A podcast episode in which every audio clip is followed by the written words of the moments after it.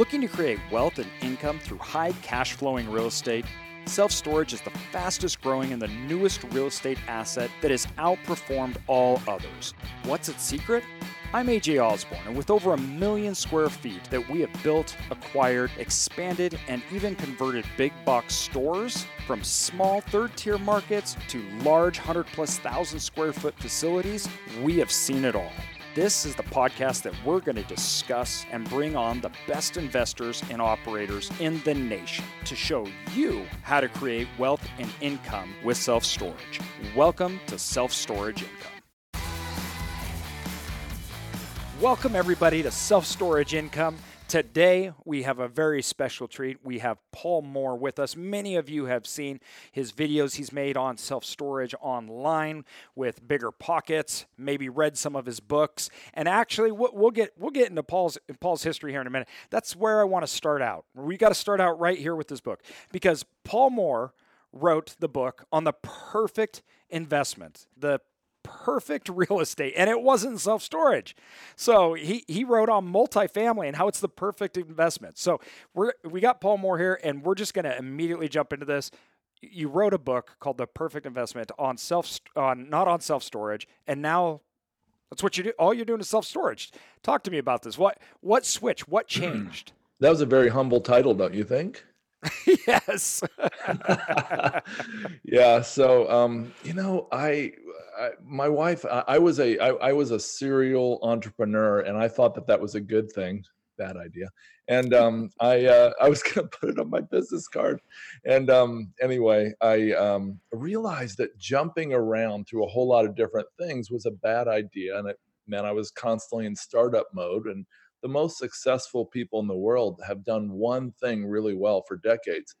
And so I was really trying to get down to that one thing. And um, in 2011, we built a ground up multifamily. We sold it, we operated it and sold it successfully. And I went back in in 2014 and said, okay, this is all I want to do the rest of my life. I told my wife that. And um, anyway, multifamily, I came to the conclusion, AJ, that uh, multifamily was a perfect investment. It had incredible demographics. It's got baby boomers going to, uh, you know, starting to rent at record numbers. It's got millennials renting more than buying.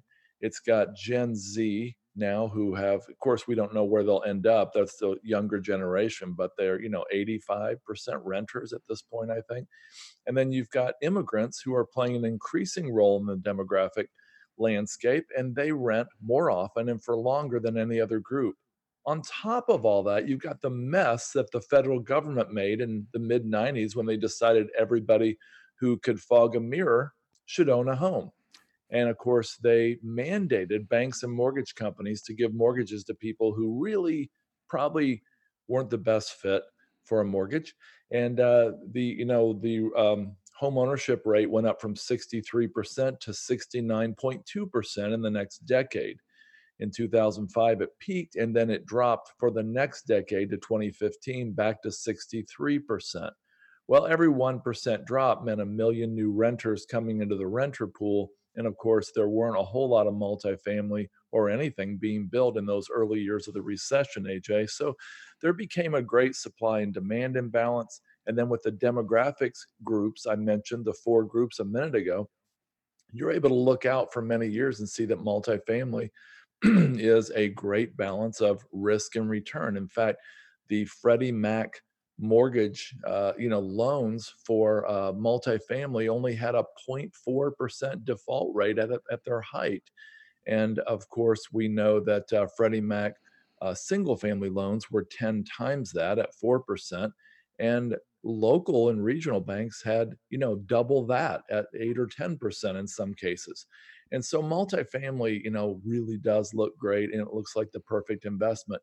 The perfect investment's no longer perfect however when everybody believes it. And i guess everybody read my no, i'm just kidding. But seriously multifamily became so popular that it made it impossible for uh, people to get good deals at this point and so people are scrambling, they're overpaying. AJ, I was at a conference not that long ago where a very famous multifamily syndicator said, hey, it's okay to overpay for multifamily, just get in.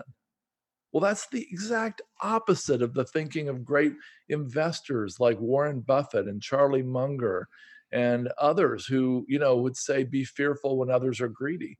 And so we got to the point after banging our head against the wall for like 4 years where we said, okay, we've got to do something different. And so I began to look at self storage and mobile home parks. And AJ, I was shocked, happily shocked, at the number of uh, self storage facilities that are owned by independent operators and mom and pops. You know that there's 53,000 self storage facilities in the US, maybe up to 54 this year. And um, that's the same number as Subway, uh, Starbucks, and McDonald's combined. But 76%, according to a recent survey, are owned by independents, and a very large number of those are mom and pops. Now, mom and pops don't know how to wring the value out. They basically have the attitude like Kevin Costner if we build it, they will come. And um, yes, they come do. they did for many, many years. But now these people are, you know, they're getting older and they don't have the desire or the resources or the knowledge to uh, upgrade these facilities to maximize their value. Some of them are in the path of growth, and it makes for a great situation. I've talked a long time. I'll take a breath now, but um, yeah, that's the beginning of why we started into self storage. And there's about a dozen more reasons we can get into if you want to. You know, it's interesting. Your path follows, I think, a lot of people's path into this asset class. Um, and there seems, at least for us, and we've, you know, we've been in self storage since early 2000 through the um, recession, everything else. It, it seems like there's still so much more runway to go if you're looking at just um, acquisition uh, capabilities. And even though certain markets, I believe, are overbuilt, things like that, the long term outlook for self storage for us is just incredible because we think we will still have buys. And that's the difference. Like, you know, it, it, apartment buildings may be great for the next 10 years, but if you can't buy one at a great price, it doesn't matter. That's and, exactly right. And so for us, the opportunities in self storage. And correct me, you are the expert because it is the perfect investment. Isn't apartment buildings inverse? Isn't it like 80% of apartment buildings are institutional based or ba- mm-hmm. based by more expert operators or AJ, a large portion? AJ, 93% of apartments over 50 units are owned by corporations. And in general, the value's already been wrung out of them. Yep, exactly. And for us that aren't, you know, I mean, listen, the people that play in apartment buildings and the funds that I have, which I have a lot of uh, friends and colleagues that do that, they're very good. Their buying power is astronomical. Um, they are putting to work hundreds of millions of dollars um, and they have massive infrastructure. Most of them had gone to school for years and years upon this at Harvard or wherever these you know Ivy League schools. They're coming out of this. They're armed with you know that that stamp of approval. Investors are flocking to them. There seems like there's no end to the money. And for me, that's not me. That you know, I wasn't like you. I was an entrepreneur. Um, I was uh, diversifying. I want to scale, but I don't got $200 million to put to work. But in self storage, I don't need it. And I don't need that to get great returns. And to also, I don't need it to compete with the REITs. In fact, lots of mm. my properties, I am competing with some um, REITs too, and I'm not anywhere close to them size. And we get them. Right. So yep. it's a great. Hey, I, I love what you've you know kind of you placed in getting into the market, or two, if you are into the market wanting to scale and mm-hmm. uh, you know really grow your portfolio, it, it's it's a fantastic uh, asset class to do that in. And so, how long have you been in storage? Uh, about two years now. Okay, and how many deals have you done? So AJ, our specific, I mean, we kind of felt that our we when we looked hard at this and we found out all the ways to make money on paper, which we can get into, um, I realized I didn't have a team who had survived or thrived through the Great Recession like you do. I didn't have a track record. I had a paper or a book knowledge of how to do this. And again, uh, I, as you know, we both study Warren Buffett. I, I felt like we we're near the top of the cycle. So acting appropriately at this point point in the market cycle looks like me not trying to assemble a team and start buying right now.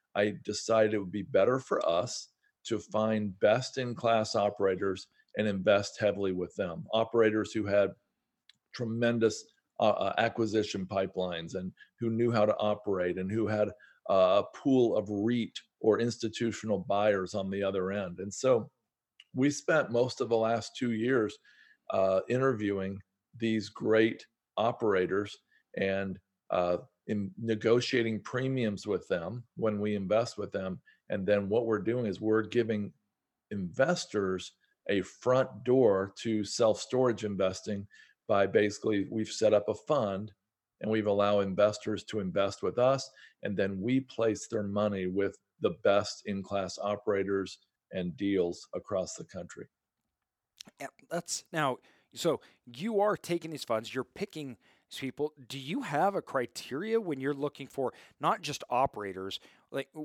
what do you look for in self storage? The self storage, is, as you know, and I know, is it's becoming an even bigger world as far as the diverse nature of the asset class, the um, how people view it. Um, mm-hmm. There's all of a sudden now we have spin-offs that are doing everything from valet. When you look at it, when you're working with the operators, what are you looking for to find value?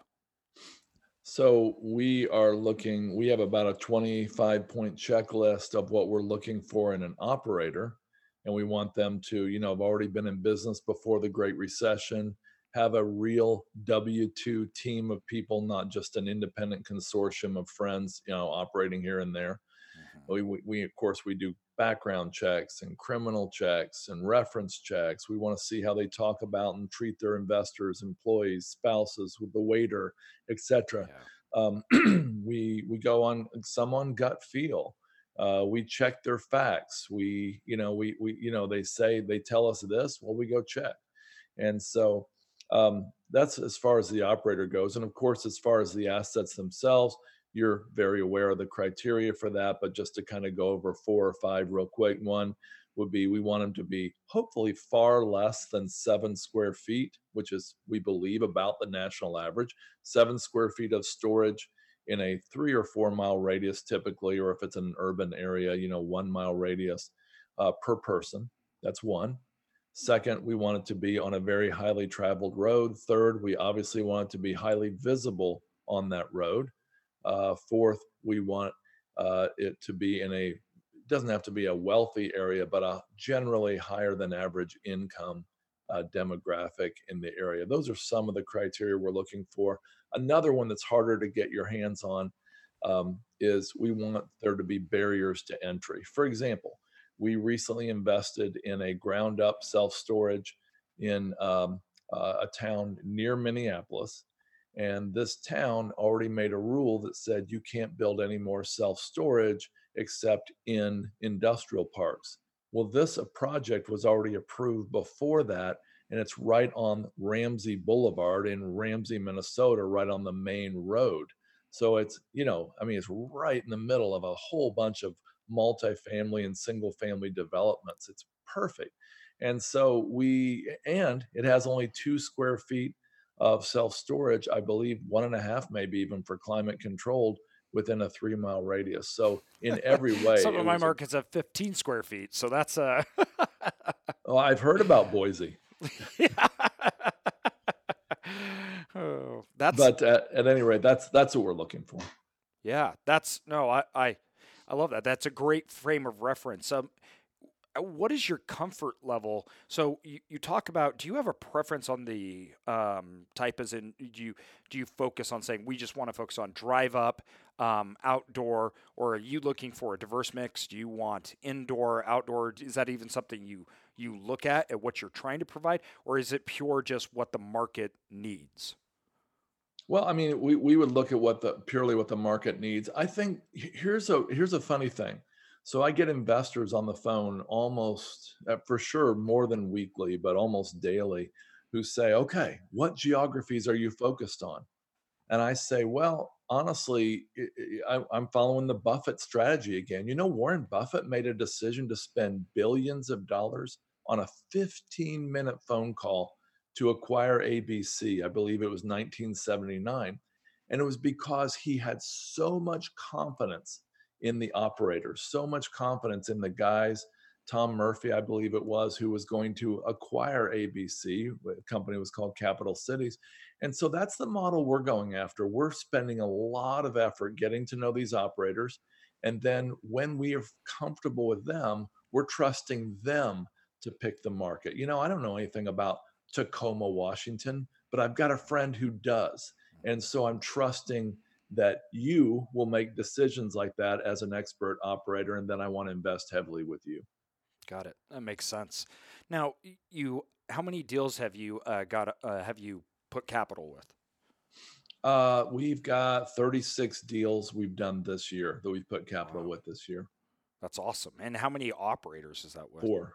That's four, four operators. operators. Yeah. So we got we we we weeded out a whole lot of potential operators. We we were interested in getting to know some more. So if anybody in your audience fits what you think might be our criteria and you're looking for capital, we'd be interested in chatting with you. I will warn you that we say no about 80 to 90% of the time, but yeah. yeah. That's no, it, it, this is such an interesting perspective. Um, first of all, I think a lot of operators, if they're operating one or two facilities, they're looking to take it to the next level. They're trying to really, maybe they're trying to attract capital like you. What would your suggestion be to an operator that's trying to attract capital, trying to get into more deals, so, and trying to really move it up? Because you've talked to a lot of operators, and two, you know, really good ones that are doing phenomenal yeah. things in the self storage industry. What would yeah. your advice be to them? My advice to attract capital would be uh, check out The Rockefeller Habits, which is a book. Um, it talks about choke points and it also talks about being a grizzly bear at the waterfall. Now, this may sound a little obscure, but this this literally this two minute story or one minute story changed my life. Um, I was trying to figure out how to get investors, and I made a list of all five that I knew. I had I had been doing real estate investing since 2000 and largely with a group of friends and family. And they were, you know, we were doing really well, but I needed hundreds of potential investors, you know, to to make what I'm doing now work. And about three years ago, I listened to a podcast from Richard C. Wilson. He told the story. He said, if you're up north um, and you really want to live on salmon, you love salmon, you can become a a spear fisherman. That means you go out, let's say you're out in the wilds, you go out and learn to whittle, uh, you know, to cut a limb and turn it into a spear. And then you learn, you practice learning to throw the spear. And then you stand by the dark waters and hope that a fish swims by. You hope they don't dodge your spear. You hope that you can pull it successfully into shore and you're going to have a few good meals. But he said, if you really want to get a lot of salmon, become a grizzly bear. I know that's odd. And stand in the middle of a waterfall with your jaw unhinged and let the salmon jump into your mouth. And that was the story that where the light bulb went on for me. And I realized I've got to start creating content. So um, we started a podcast. Uh, I became a guest on what ultimately has been over 120 podcasts in the last uh, three years. Uh, I've written a couple books, and I, I had already written the multifamily book by then. But I've, I've, I'm working on a new book. I thought maybe you'd want to be co-author called "The Perfector Investment." I don't know if that the more sense. better, more better one, yeah. But um, no, seriously, I, I and I started writing content for Bigger Pockets. I started blogging. I started doing videos online, and now investors come to us almost every day. That's awesome. I, I love that shift in that mentality. Um, that idea, you know, it was one of the things that, as we've talked over the years, um, we always looked when we were looking at expanding our knowledge in the industry and things, we wanted to get particular sets of skills that maybe other ones didn't have, so we could attract people that were either looking to sell their facility or uh, areas that we could develop. Um, and that's, I mean, that's made us tens of millions. Um, just that idea that we were a voice in the crowd that stood out. And two, some of the stuff we were saying at the time was very different. Um, I remember speaking, um, it must have been five years at a self storage conference, and I and I guess apparently I ticked a few people off because I got up and I said, you know, you're all wrong. This isn't a real estate asset. Self storage is not real estate. It's a business. Um, and that was why we got into it because we believed we could improve the efficiencies of the business and turn around the revenues, and then the the asset itself would then increase increase in in value. But because of that, we captured multiple deals, including you know the Rito deals we've talked about as well. Um, so I, I think that is fantastic advice. Um, getting out there, getting on top of the waterfall, and leaving your mouth open. So right. What now you you've been acquiring all these facilities. Talk to us about what you see in the future. Um, you've been placing. What are these operators talking to you about? What are you hearing? Because you have a lot of exposure that many of our listeners they just don't have. You have it from mm-hmm. investors, what they want, what they're seeing, what they're hearing, their pocketbooks, right? But then you have it on the industry. You're on interviews. You're speaking. You're meeting all these people. Um, what's your outlook and plans for the next five years? So we're really concerned, much like you and I talked about. I think it was uh, a year ago this month when we first spoke about, um, you know, overbuilding in the industry. Obviously, self storage. Uh, I don't know if this is a word, but is I would say it's micro local, meaning I could go uh, show you that Nashville is overbuilt for self storage, as was told to me by the top commercial broker in Tennessee. But there are certain areas of Nashville, say in the south side, maybe Bellevue or something, that has vir- virtually no self storage. And so we're looking for operators who are very aware of this overbuilding issue and who are looking to acquire, you know, in areas that have barriers to entry or, you know, are not going to get overbuilt. Uh, we're also wondering if it makes sense to raise some money to be ready for a potential downturn. I mean, we've already heard, AJ, you and I have already heard of some facilities who have gone back to the bank. They didn't get leased up. And so who knows? Maybe it, there's going to be an opportunity to do that. I'm still concerned, though, even if you could get it at 50 cents on the dollar, would it be in an area that's overbuilt in the first place? So, you know, I don't know about that. Um, I'm also wondering, I'm having people ask me, I had an investor ask me a few days ago, what about all these disruptive technologies? You know, this, you know, we come to your home and pick up your stuff and put it in a warehouse and then we deliver it back to you. What do you think of that, AJ? You know, um, a, a lot of people try to dismiss this, and um, I get I get very concerned when you're in a group of self storage operators, they dismiss it and they're almost emotional about it, saying this yeah. doesn't compete with us, this isn't self storage. The reason that concerns me is right. they start to sound like taxi drivers. Right. Um, and we believe that a few of these who have gotten hundreds of millions in funding, yes. including from people like Uber yes. and um, these very uh, very well capitalized venture capitalist companies that are you know absolutely bent on completely disrupting and taking capturing that um, they're going all in and they're mm-hmm. not holding anything back right. and so we don't think it will take all the market like we, we don't think it's a it's a product type like a taxi where it's an all or nothing mm-hmm. but we do believe that a certain share uh, percentage of the market will get captured by it my mm-hmm. question is is that 10, 20, or 30% of the market.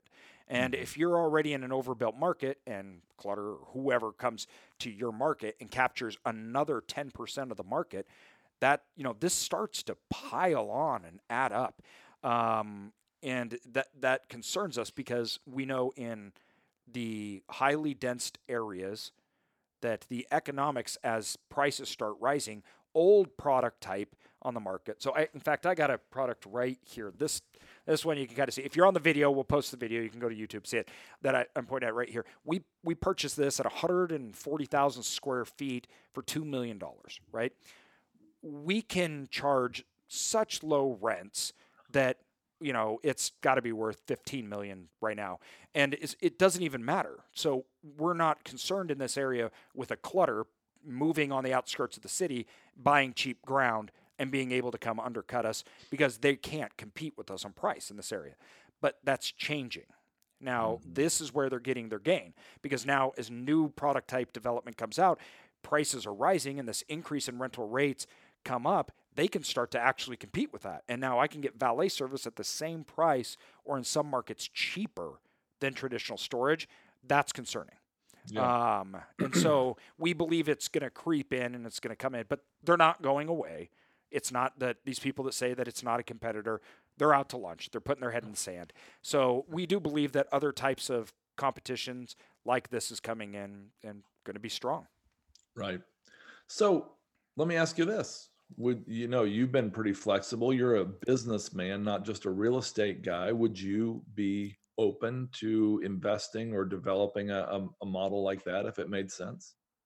Um, well, I kind of already am. So um, we have invested very heavily in technology that's like a almost a property management system that allows open APIs for us to back end into something like clutter. So okay. how we like to imagine is let's say you have like self-driving cars, right? That you could literally put your stuff in a self-driving car and it could just tat- attach into our site, show up, and we have a manager walk out, take the stuff, and put it into a unit. Now, the details of how this all work, you know, this is kind of murky. The point is, we wanted an open end system that would allow our sites to act like clutter if needed needs to be. Now, this is an interesting thing because this then changes the type of asset you're buying right? It changes how big it needs to be, mm-hmm. all sorts of things, the product type and mix. Another thing that we're doing is we're looking at the product type that we put in. It we don't like wood framed products because we need to be able to easily adjust size of units. Mm-hmm. Um, right. We need to be able to adapt with market. Um, so those are all things that we're doing to try to be able to be ready for these kind of disruptive technology. So not just investing in it, but we're investing in technology that will allow us to pivot with the changes and hopefully be able to not put our heads in the sand and be away from them, but be a part of the change. Makes sense. Great. Yeah, we feel the same way, and that's what we tell investors. Yeah, and I, I think that at the end of the day, I I don't think valet will replace traditional self storage. I just don't believe that. The reason I don't believe it is because how people use the product type is different. For example, we have businesses that make up a large percentage of this facility, which we actually built for. It was more of a commercial grade type. We built alleyways for semis to come in and they can turn around and flip and they can maneuver. And we have businesses that take up the vast majority of our units are there every single day with cars, things like that. They're using this as a part of their business. That is not something a clutter or anything to replace because we're it's more of a B2B sell another thing that we've done to try to make sure that we're able to absorb uh, that change. But right, makes sense. That's a beautiful yeah. facility. Where is that? Uh, so this one is in a suburb of Boise that we got like five years ago, um, and we built this. It's eighty six thousand square feet um, for three point two million and really? it's oh huge. We it's one of the nicest facilities, if not the nicest in the entire area. So it's wow. amazing what's changed in four or five years. yeah, right. so right, no kidding. But so now, aside from that, in the future, what um, you're working with investors, talking about some of the dangers and things that may may come. Um, are you what what does that look like for you in the next? Are you reining back capital, or are you saying we're just going forward more cautiously? Well, because we are partnering with operators who are really smart and they know all these issues, they've been through the downturn or maybe several downturns in a few cases, um, and they're able to acquire really, you know, cherry pick the very best mom and pop deals. We're not reining capital in at all. We're we're feeling really bullish on investing with the right operator in the right deals. And so um, you're no, trying to capitalize on the consolidation of the market and saying there's going to be winners and losers, and as long as we pick the winners, they'll win big. That's right. You, you know, the the cool thing, and I, and I don't think I ever said this on a podcast till just now, but it just kind of dawned on me why this is such a powerful time in this industry. So think about it. You've got, let's say, 30,000 mom and pop, 20, 20 to 30,000 mom and pop operators who, like I said earlier, don't have the resources, knowledge, or desire to upgrade. You know, they may have, uh, they may not do locks, boxes, tape, and scissors they may not have a nice showroom. They may not have nice security. They may have two or three or 20 or 30 vacant acres that they could build, you know, that a, a great operator could build a new climate controlled building on. There's all kinds of things that can be done. I mean, hey, let's face it, with the value formula for commercial real estate, of course, we know that's value equals the net operating income divided by the cap rate.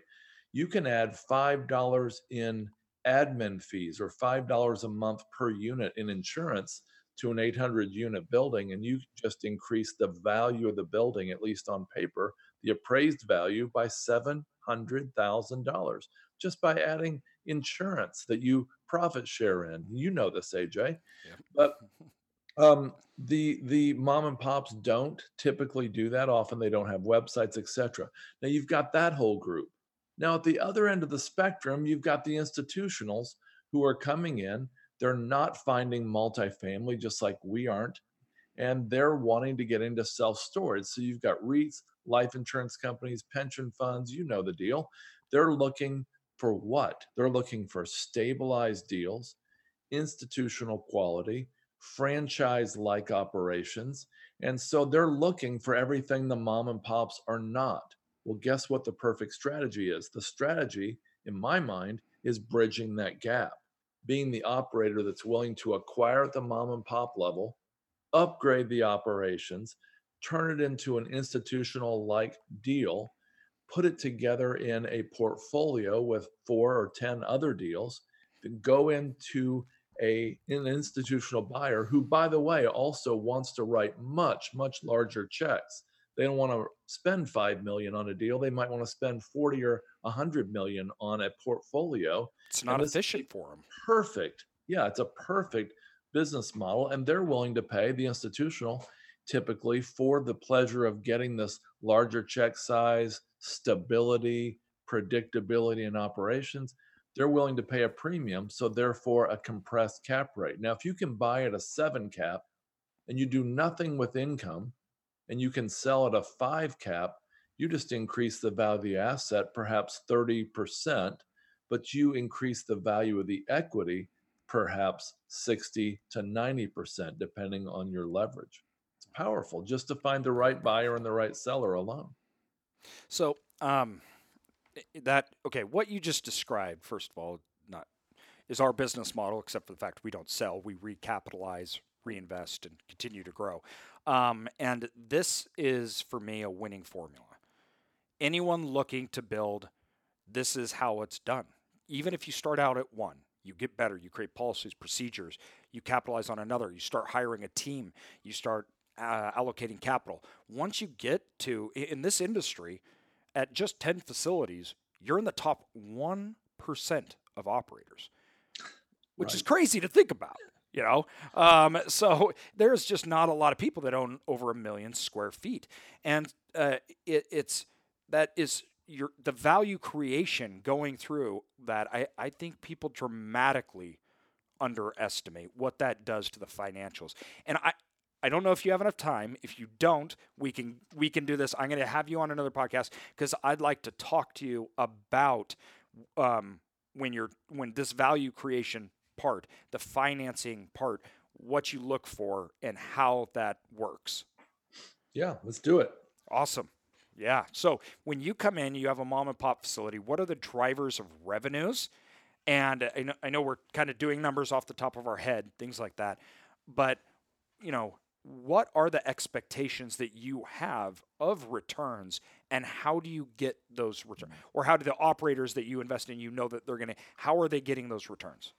Yeah, so often the um, and and stop me if I'm not answering the right question, but often the operators that the mom and pops that are selling are 20 to 30 percent below market value, and of course that can be fixed, and that's a huge increase to the value of the facility. if you can keep the costs constant, you increase the uh, you know the rents by 20%. You've dramatically impacted your on all your bottom line, but of course your value by that about the same amount. Um, some of them don't use credit cards. You know, it's funny, AJ. I don't know what you think, but it seems to me that as a self storage facility, you want to be the top of people's minds until after they rent. And then you want to be forgotten as that that dings their credit card or their ACH, their bank account every month. Well, mom and pops don't think that way. They said, no, we just take cash and checks. I I, I talked to a guy. I, I I don't I still don't know if he was telling the truth, but he he acquired a facility where the previous operator had the people come in, bring cash and stuff it in their own storage unit. And he would go around and open the units and get the cash out to get his payments every month. I don't so, know. Sounds like somebody didn't want to pay taxes. I know. It sounds like an urban legend too. But at any rate, so so we're so our operators are looking to fix that. They're looking, of course, to do marketing. They're doing websites. They're making offers. They're adding a showroom with locks, boxes, tape, scissors. Uh, they're charging late fees, possibly admin fees. Uh, they're um, they're of course adding not in all cases, but often adding rental trucks. I mean, let's look at that alone. We just invested in a facility in Grand Junction, Colorado, where they added uh, U-Haul. U-Haul added $3,900 a month to their bottom line with no significant, if any, capital expense. They just had to contract with, you know, sign a contract with U-Haul. You know how it works. Uh, $3,900 a month is about $46,000 a year. Take $46,000 a year. Again, remember our value formula. Value is net operating income divided by cap rate. $46,000 a year by, let's just take their going in cap rate at 7%. That added well over $600,000 to the appraised value. Well, that added about 50% to the equity of this facility, if I remember right, because they use leverage and all that. So that was a significant driver. Well, the mom and pop probably couldn't be bothered, or maybe didn't even know they could do U-Haul there. Um, uh, other drivers, of course, would be adding a climate controlled facility to uh, the mix if they had, you know, let's say there was RV or boat parking, which is great. Uh, but sometimes it could be more profitable as a three-story climate-controlled building on that same half acre. I love that. That's um, it. It is shocking to us how we can go in and and I think people underestimate sometimes we have such a different mentality. People are looking for a great stabilized asset that they want to come in. It looks great, and they're like, "Oh, I'll, you know, I'll pay a six cap for it." And we're looking. That's the one that I don't want to pay a six cap for. Yet I'll go, we'll go to, um, you know, good, great markets, and there's this just kind of a dump of a facility. It's got a lot of square footage. You go in there, somebody's living in it, walks out, and they're like, you know, cash card, what do you want? And I just kind of look at them and I'm like, I want to buy you, and I'll pay a five cap because the upside that we can get is so astronomical. Right the cap rate is almost irrelevant to us. Right. We would almost buy it at a zero cap because it just doesn't matter. Between right. our changes in uh, dynamic pricing with the rates that we can achieve at a maximizing the revenue and income out of that facility, along with adding six percent in excess sales, um, boxes, products, things like that, plus insurance on top of that, then we can also do some very creative things um, not just with the uh, the financing, but offering new product types. Uh, you're you're increasing the gross revenue of that facility 30 45 percent. And what that does to the net it's just you know astronomical. We did that to a facility that we purchased at auction which we essentially bought it for a three cap. And people were looking at us going what are you doing? Like we were so out of line. And what, what they didn't realize is we had taken our model, overlaid it. The appraiser came in at 3.9. We overlaid our model, our model at that exact same facility at current market. I'm not talking future hopes and dreams. The current today market, that uh, that same facility appraised at 8 million. So for us, it wasn't a 3.4 or whatever it was million dollar facility. It was an $8 million facility. People thought we bought it at a three cap when really we bought it at a 12 cap. And yeah. within three months, we were at a higher occupancy and we'd already achieved those numbers 40 plus percent gross revenue increase. It's the value creation to me is shocking what we can do in self storage. It is. And, and what's cool about it is, you know, you just let's just round the numbers here and say that you doubled the value of that asset. But depending on how you financed it, you might have just done a 4x on the equity, or maybe even 6x on the equity, or maybe if you paid cash for it and came in, stabilized it, and refinanced all the equity out of it, you got an infinite return from like the fifth month on. It's powerful. That's, that's usually what we do. We are most of our returns are infinite in our facilities because within a year and a half, all our equity is out, and those cash returns then they're plus. I mean, we just pulled all the you know our Reno deal. We're a year and a half into it. We've now pulled all our equity out, so we pulled it out plus a million dollars to re-roof and put solar panels on it, and it'll still deliver fabulous cash on cash returns. And I think for people, especially beginning don't look for the best product. Look for the most upside in the market. That's that's yeah. what I would tell pe- people. Yeah, I um, agree. And don't c- go to compete with REITs and things on their product type because that's that's not where you can compete. So before here, I know you got to run. I want to kind of close it off though. What would you tell today? Get if someone that's looking to get in and a current operator, where are the oppor- uh, where are the opportunities that you see in the market wherever that may be. I ask this to people, and some will say geographic locations, other things. Where are the opportunities that you're seeing? And uh, over the next three years, and what should where are the opportunities and where are the downsides? Where should people be looking at? What? what yeah, well, I mean, I think somebody should, everybody should really be careful in, of course, checking the market, the demographics, some of the numbers we talked about earlier. You and I have talked earlier about seeing a brand new product go in right down the street from another one that's just starting lease up and it's going to cause problems for everybody so of course we want to avoid those as far as opportunities aj i would just say what i've already the drum i've already been beating which is by uh, mom poorly run mismanaged mom and pop facilities in the path of growth and to do that um, you know I, I, I think the best way to do that is just uh, you know get a list and start calling them, emailing them, writing them letters, dropping in. I talked to a guy yesterday from Colorado, and you know uh, he said there is a deal here for like I think it was three or four million dollars. He ran, he did the overlay like you did, and said, you know, it's so poorly run. It could be an eight million dollar facility if just run right, you know, right mm-hmm. well, that guy, you know, he's got a, a, tiger by the tail here if he can pull this one down. But, you know, I don't know if he can. He doesn't have any experience in self storage. So he's looking to partner with somebody. If somebody wants to reach out, I can try Give to give him my phone number. I'd, I'd yeah, right. no, I, I really will. Yeah, that'd be great. Now, okay, a lot of these people listening here, they may be trying to get in, they don't feel that they can, and they're looking to maybe partner up with somebody like you. Where can people find you? Where can people reach out from you? And to uh, tell them resources that they can go online because there's you have so much knowledge. Not and we we didn't even really touch on this in real estate and what you've done, not only in apartment buildings, but what you're doing in self storage, as well as your past. You're an entrepreneur. You've done so much. Where can people find you, get a hold of you, and learn more from you? Yeah, so we've got a podcast that I think you were a guest on called How to Lose Money, howtolosemoney.com. I'm also all, all over Bigger Pockets, but the best way to reach out to me is at my website, wellingscapital.com. That's W E L L I N G S capital.com. And we'll put that in the show notes too for everybody so they can uh, reach out. But Paul, absolutely. Thank you so much for coming on.